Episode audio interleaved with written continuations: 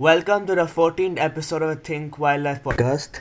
Today we have Vidya Venkatesh, who is the founder of the Last Wilderness Foundation. So, welcome, Vidya. Hi, Anish. Uh, thank you for having me over at your podcast. Uh, so, um, as as you already mentioned, I'm Vidya Venkatesh, and uh, I'm the director for Last Wilderness Foundation. Um, I, the the organization is about uh, a decade plus old, about 12, 13 years old. Uh, so I've been with the firm with this organization for almost about uh, 11, 12 years now. So you did a BCom in a, with a focus on accounts and worked in a couple of MNCs. But what motivated you to take a career shift into the conservation sector? Um, so very interestingly, you know, during my college days, uh, that was when I attended one of the WWF camps, uh, which actually drew me towards uh, nature and wildlife uh, th- that three day camp is actually what fascinated me and and then there was no looking back. I've always been uh, passionate about nature and wildlife. So through my uh, corporate career from 98 onwards since i started my uh, corporate jobs uh, all my holidays all my vacations and weekends have always been into the forest or into the mountains. So so that's my uh, passion. And i pursued the hobby for almost about 13 14 years of my corporate career. Uh, assuming that that might fade off at some point of time or you know thinking that it's just another hobby like everybody has.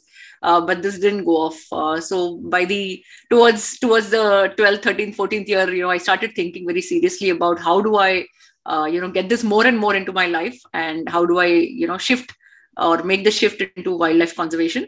Uh, actually it wasn't wildlife conservation back then. I just knew that i wanted to be in wildlife um, so my shift was a little bit of a transition phase that I had about a couple of years.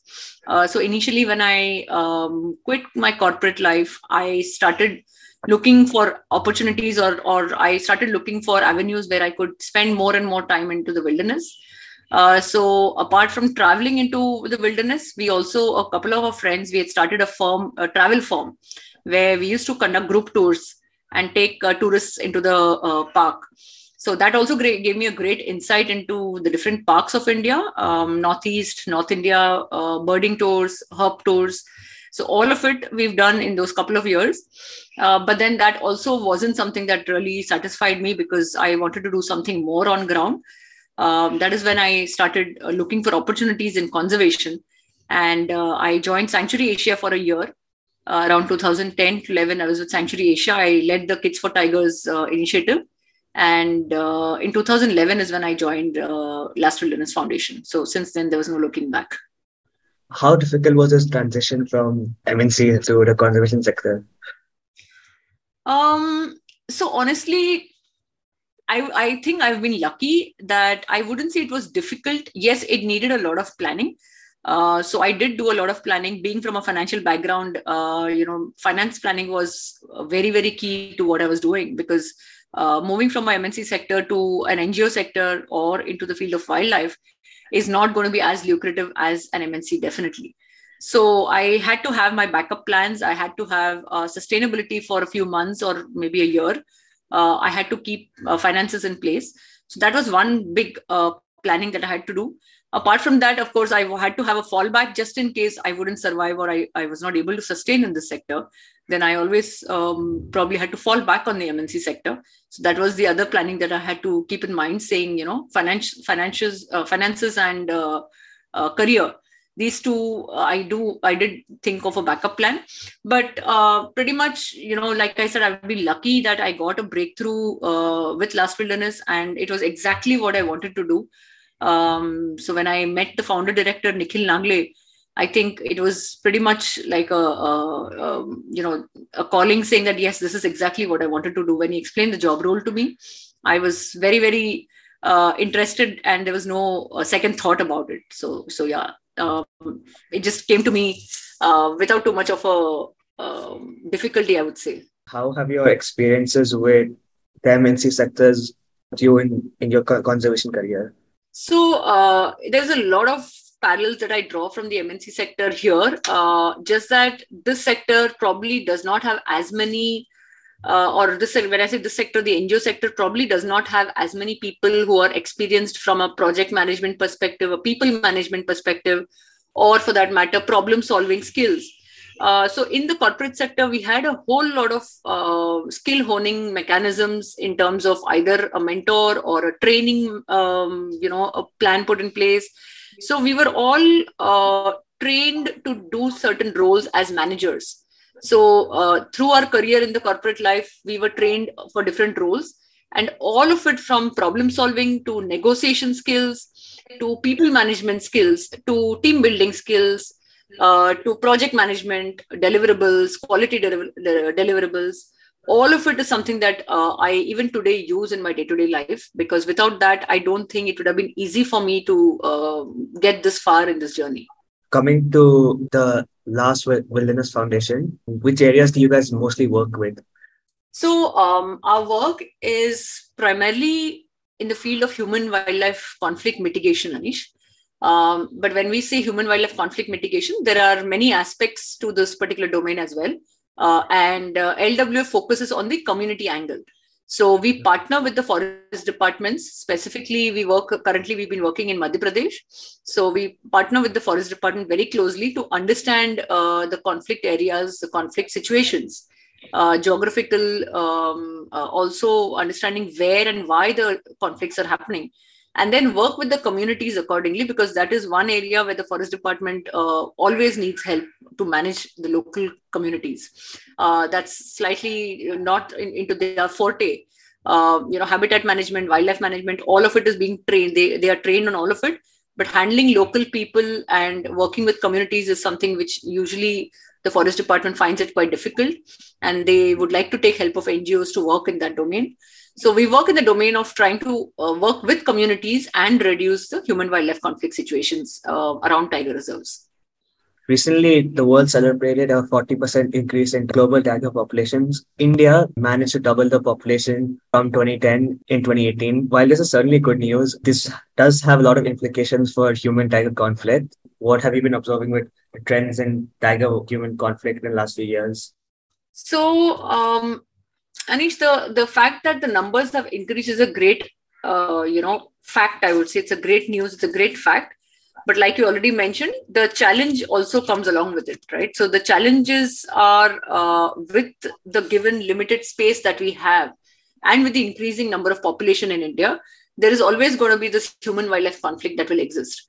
Uh, the only way out is coexistence. Um, you know, India has had a great history in uh, trying to preserve and conserve its natural heritage, um, including the species. Uh, we've probably been one of the pioneer countries uh, who's managed to preserve maximum number of species, um, you know, within within the country. Uh, though we've had some species that we've lost, but uh, having said that, our religions, our beliefs have helped a long way uh, in terms of coexisting with animals and uh, the thought processes that people have at large is of protection and preservation uh, than destroying and killing. So that's you know helped us in a long way. So coexistence is the only mantra that we should be working with, and that's the only way we could survive. Um, so ever increasing number of tigers may not be useful for India uh, because we also have an ever increasing population of humans. Uh, so with that ever increasing population of tigers may not be very helpful but of course we do have spaces even now where the forests are conducive for tigers the habitats are conducive for tigers and we still don't have tigers there. So there is a long way to go before we can say we are at saturation point. Um, and i don't have a number right now to say how many tigers can india accommodate. But at the same time there will be a limit when we say okay this is all that we can you know have in our country. That is going to be a situation. My next question for you is what are some ecological factors other than tiger population increase which contributes to human wildlife conflict so the ecological factors, majorly, uh, of course, development is one of the biggest factors, Anish. Um, you know, uh, the linear developments that we've been having in our country, uh, that has actually put a lot of things uh, at stake. And uh, though we are trying to put mitigation measures in place, it's still not going to be the same. But having said that, uh, with the population of what we have in our country, it's not going to be easy to stop the development as well. So we need to strike a balance between development and trying to conserve and preserve our natural heritage and wildlife. Uh, so that you know we also have uh, convenient facilities for people living in this country as well as uh, trying to keep the population safe so ecological factors coming back to the point um, you know development is one of the biggest threats that we have uh, apart from the fact that uh, you know the reduction in the areas of, of forests or protected areas so the population growth i would say which is actually the demand where the forests are being cut down and the developments are being uh, you know are, are uh, taking place is one of the major threats that I would say, apart from a lot of other climate change um, threats that we have. But population is the common factor that I would say across all of these threats. India has about 300 million people living in and around forests. So, how has human wildlife conflict impacted the opinion of these communities towards conservation? Um, so, I think, like I mentioned, most of the people if you ask them around the tiger reserves, you know, so there are tribal and non-tribal communities living around tiger reserves. Most of the people, if you ask them their views about wildlife, they're just going to say that, yeah, I mean, they've always been there. You know, it's like asking anybody from the city saying, what do you think about cars around you? You know, and, and you're going to say, yeah, I mean, I've always lived with cars around me, right? So they've always lived with wildlife around them. So it's not like they would hate wildlife or they're not going to like wildlife around them.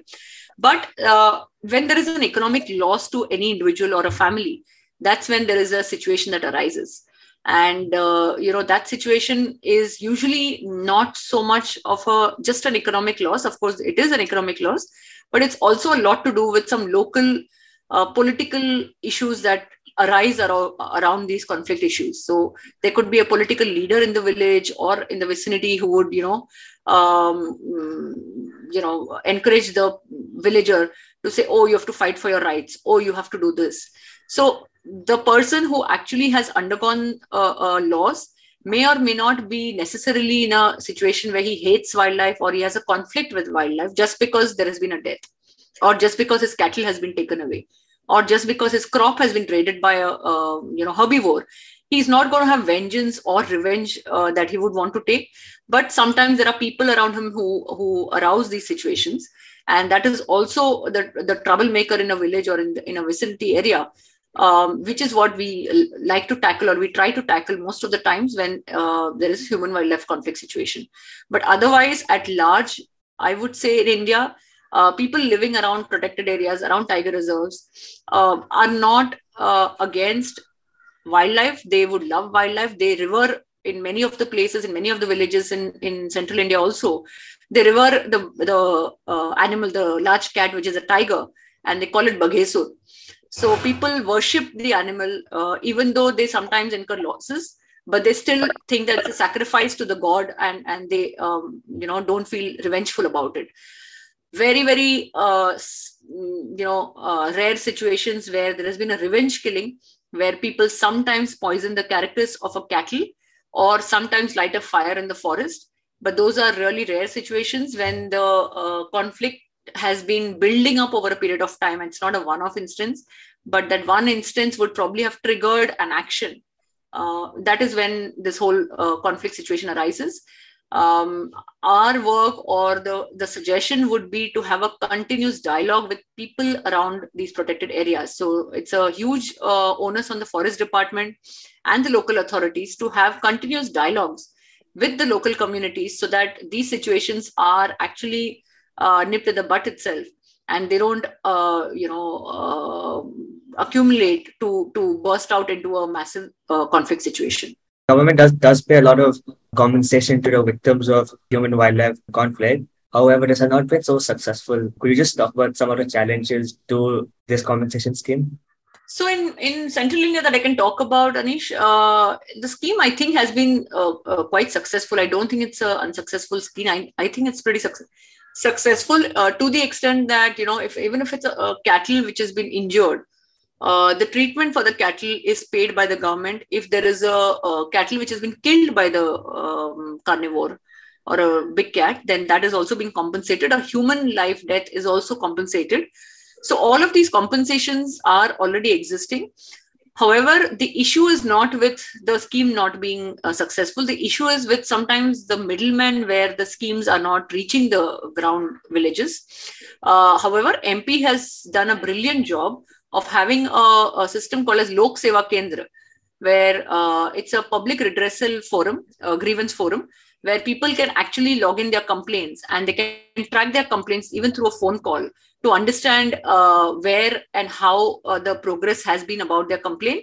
And there is a feedback mechanism and there's an escalation mechanism for every complaint including a, um, you know compensation um, grievance that has been log- logged in there. So i think mp has done a fantastic job in terms of lok seva kendra being present out there um, so, so the scheme has been pretty successful even in the remote parts of the country. That's great. And talking about solutions towards human wildlife conflicts, so you guys work with a lot of local communities for a lot of awareness programs. One of your key projects is the Village Kids Awareness Program. I think it's mostly in Bandhavgarh.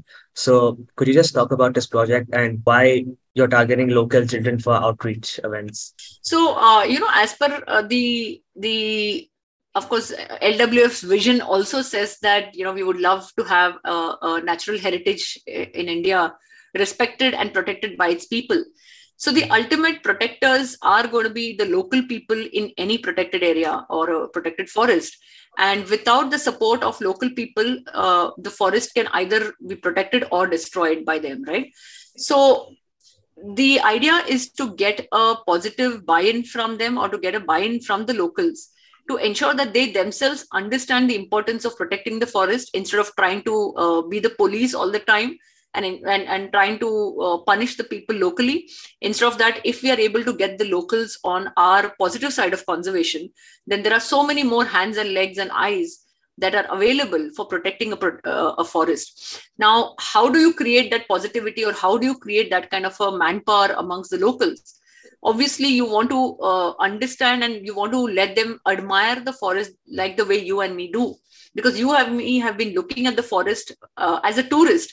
And we admire the forest because the forest has never done any wrong or any loss has never incurred any loss to us.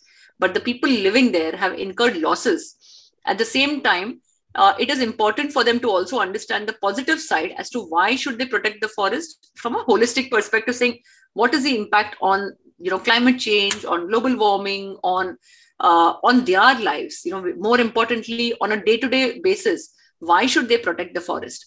If they're able to understand these small concepts then they will definitely uh, be on the positive side of conservation. And to make them understand this uh, i think there needs to be a large large uh, outreach program outreach and awareness program in our country where the locals are involved and the concepts are clarified and they understand the importance. Instead of just looking at the negative side they would understand how it is helping the entire country and of course in their day-to-day lives as well if they're able to protect the forest. So this small concept that we're talking about uh, usually is packaged in a capsule form and uh, spoken to with the village kids because they are the ones who are unbiased who do not have any blockages in their head saying oh this is how i want to lead my life. They're open to ideas they're open to suggestions and they can be easily molded. So the kids are one of the best audience that you can actually work with. And when they grow you at least know that generation onwards you have a good um, you know uh, local population who can protect the forest going forward. That's great. And a lot of your outreach programs have been targeted at the Pardi community. So can you just talk about some of these programs, especially your nature uh, guide training program? So the Pardi community uh, has been very special for us and, and one of our uh, you know key projects uh, that we've been working in the last decade.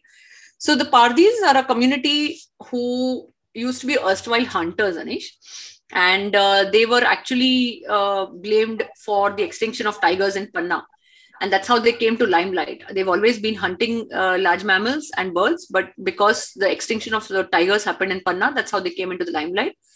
Um, since then the forest department the education department uh, the local authorities have all been trying to work with this community to ensure that you know it doesn't happen again the dilemma doesn't happen again. At the same time mp forest department also planned to reintroduce tigers into panna in 2009 so actually in 2007 onwards. So when they uh, really started working on the reintroduction program, uh, they realized that without working with the Pardis, it's going to be impossible task to bring in tigers and make it a successful project. So in order to make the tiger introduction a successful project, they started working with the Pardis. And that's when we stepped in. Initially wwf used to work with uh, this project. When wwf stopped their project and there was no other ngo working there lwf had stepped in and, and uh, since then about 2012 onwards we've been working with the community almost a decade now. And uh, we're trying to help the community to get away from the stigma of being poachers from the stigma of being you know uh, a tribe which has always been into criminal activities so we're educating the kids. The government is also supporting a lot. The forest department is supporting a lot in educating their kids in providing alternate livelihoods and and also providing them uh, stability to their stay uh, their uh, you know home facilities etc it's a slow process. It's a very slow process. But with uh, some consistency that you know we've managed to get in the program uh, there has been some results. In fact, there are a few kids who've graduated last year and this year. Similarly, the guide training program. So, so our idea was to harness the skills that they have from the forest. So they've been nomads and they've lived in the forest all their life. So uh, trying to understand what skills they have, and if we could use their skills for their own benefit and in a in a good way, uh, you know, then they could probably earn a, a living out of it so their understanding of the forest was so good that we you know had to bring in a component where they could earn out of this knowledge. And nature guide was a good source of income for them because panna being a tiger reserve we it already had a footfall of tourists coming in. Uh, apart from the tiger safaris that people take nowadays people love to go with the pardis they love to listen to the stories that the pardis have to say about the forest. And uh, you know they have some beautiful skills of mimicking uh, animals like uh, the sloth bear, the tigers, some birds. So they mimic bird calls, they mimic mammal calls. And with that help, that is how you, they used to hunt. That's how they know the calls. But with that, they also, uh, uh, uh you know, share the knowledge with the tourists these days. And that has been a great uh, source of revenue, mm, you know, for the Pardi community. So we've we've just been trying to help them with the traditional skill sets that they have. Okay. So you guys also work extensively with the forest department in capacity building, particularly with the forest staff. So uh, how, how have your experiences been working with these forest staff? So working with the forest staff has been, you know, another experience, Anish. I think uh, hats off to the ground staff, really hats off to the way they work with such uh, limited facilities that are given to them the expectation from the ground staff is the maximum, whereas the facilities given to them is a minimum. Um, the forest guards and the staff who live inside the forest, they're expected to do foot patrolling day in and day out. So night and day, they're supposed to do foot patrolling, Anish. However, they probably not even provided proper shoes and jackets and torches and you know uh, raincoats for for the patrolling work so how do we expect them to really do their day-to-day jobs? It's a very very challenging situation that they are in.